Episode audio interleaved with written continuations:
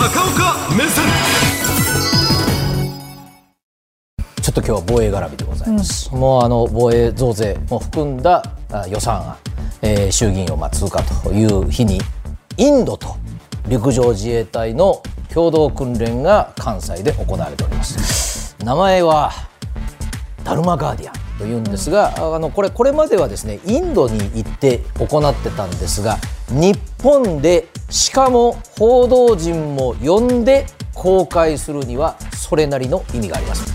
まず訓練の場所からご覧いただきましょう。こちらです。であの滋賀県これ琵琶湖がありますが琵琶湖の北の端の西側あここ高島市ですがここに相場野という大変近畿では最大規模の広さを誇る演習場があります。でここはですねあの以前はアメリカの海兵隊のオスプレイえーの離発着を伴う訓練もやるぐらいの大変大きなところです。でインドとのこの共同の訓練っていうのはあの去年の年末が大変相次いでおりましてまずインドの戦闘機が来て航空自衛隊と一緒に、えーそして、えー先週はですねインドの輸送機があー石川県の航空自衛隊の基地に来て一緒に飛ぶというようなことも相次いでおりまして大事なのは冒頭申し上げた全部公開をしているということなんですね。で、えーどういう訓練をしているかというのをもう一度ちょっと映像お今日のお映像をご覧いただきますが、えーヘリコプターそのものは陸上自衛隊です。で、えーこのお明細だけ見てるとどちらか分かりませんはいこれちょっと止めてくださいインドの軍隊の方っていうのは戦場でもああやってあのヘルメットの上にターバンあるいはヘルメットをしないでターバンという方もいらっしゃるということが、まあ、ちょっと特徴と申し上げていいと思います。で、えーこの実際の訓練やってるあの後ろの建物ですが、えー写真にするとこういうのあります。はいどうぞ。でこれあの建物をこれは別にあの自衛隊が元から持ってる建物というよりもあの都市型戦闘訓練といいますがあこういったあのビルインドにもあります日本にもありますがその中で、えーテロ組織が人質を取ったり、えーこのビルそのものを奪い返すというのはですねこれあのものすごく綿密なあー呼吸を合わせないとできないえー作戦なのでこの都市型の訓練をやる、えー今回は、まあ、表向きと言っちゃ申し訳ありませんが一応やる理由はテロ対策ということになってますのででもう一つやるのがですね、えーこれ IED と EOD と言います。あの軍事的な短縮用語です。で IED はもう直訳しますと簡単に作れてしまう爆弾のことを言いますで、えーこの EOD というのはその爆弾を解体処理する。もうあの爆破物処理班を呼ばなくたってその現場でもう解体してしまう。爆弾というのはあの大きな戦場で使うものだけでなくて本当に乾電池とリード線と入れ物さえあればできちゃう爆弾がたくさんあってイラク戦争の時にはアメリカ軍が一番苦しんだのはこれなんですね。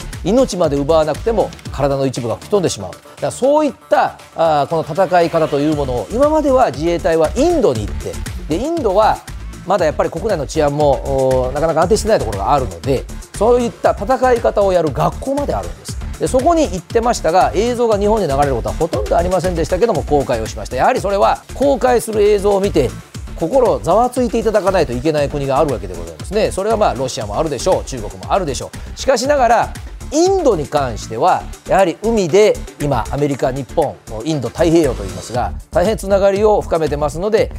まあ防衛省は全くこういうことは言いませんけども台湾有事を念頭後ろのハテナの数を3つに増やして赤線引いときましたがまあでもそうなんでしょうねと。相手に受け取ってもらうということはとても実は大事であり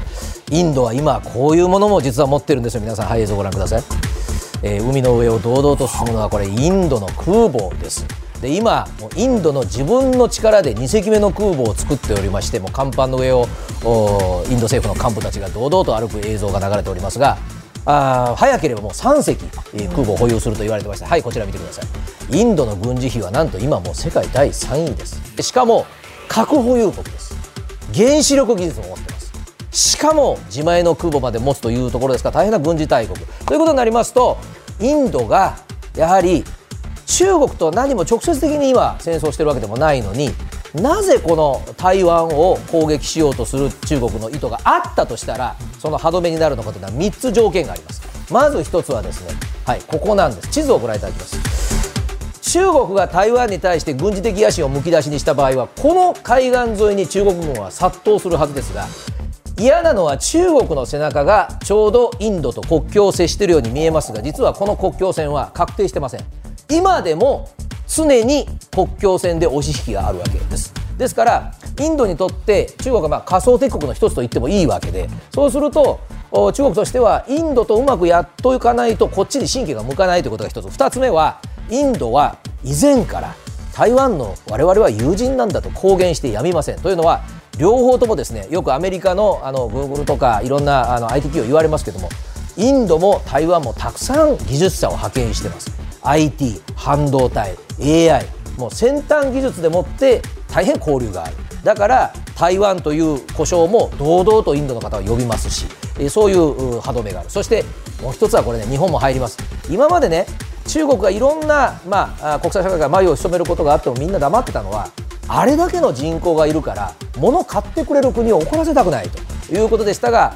インドは今年中国を抜いて世界最大の人口になるともう言われている国でそうするとですねインドはまだまだこれから個人の所得が伸びる中国に代わる新たなマーケットとしてこっち大事にしましょうよっていうのは日本企業も世界企業も動きがありますよ。でね